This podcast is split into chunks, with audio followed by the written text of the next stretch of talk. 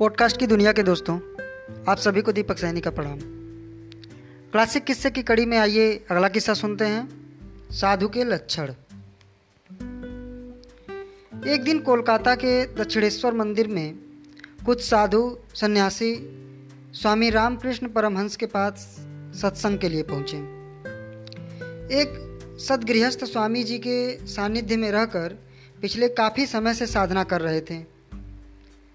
स्वामी जी उनकी सादगी, निश्चलता और भक्ति भावना से बेहद प्रभावित थे।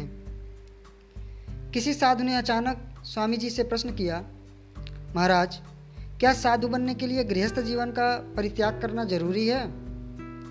यह प्रश्न सुन परमहंस जी ने अपनी बगल में बैठे हुए उस सफ़ेद वस्त्रधारी गृहस्थ साधक की ओर संकेत करते हुए सन्यासियों से कहा, इन्हें देखिए, यह परिवार के बीच रहते हुए भी सच्चे साधु हैं।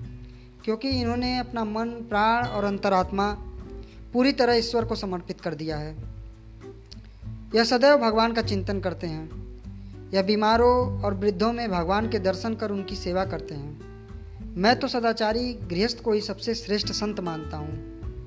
परमहंस जी ने कहा, साधु को कंचन और कामिनी से दूर रहना चाहिए।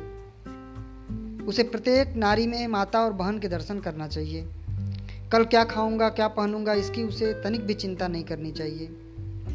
जो साधु झाड़ फूक करने में लग जाता है, बीमारियाँ दूर करने और चमत्कार का दावा करता है, उसका पतन हो जाता है।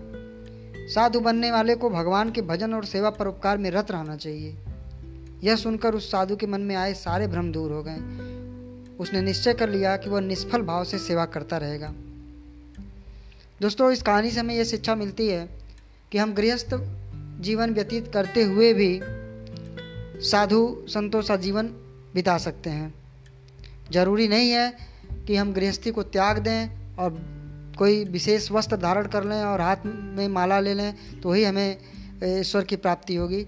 तो यह बात नहीं है। आप गृहस्थ जीवन जीते हुए भी, ईमानदारी से रहते हुए भी, आप अपना ईश्वर की प्राप्ति के मार्ग में बढ़ सकते हैं। धन्यवाद।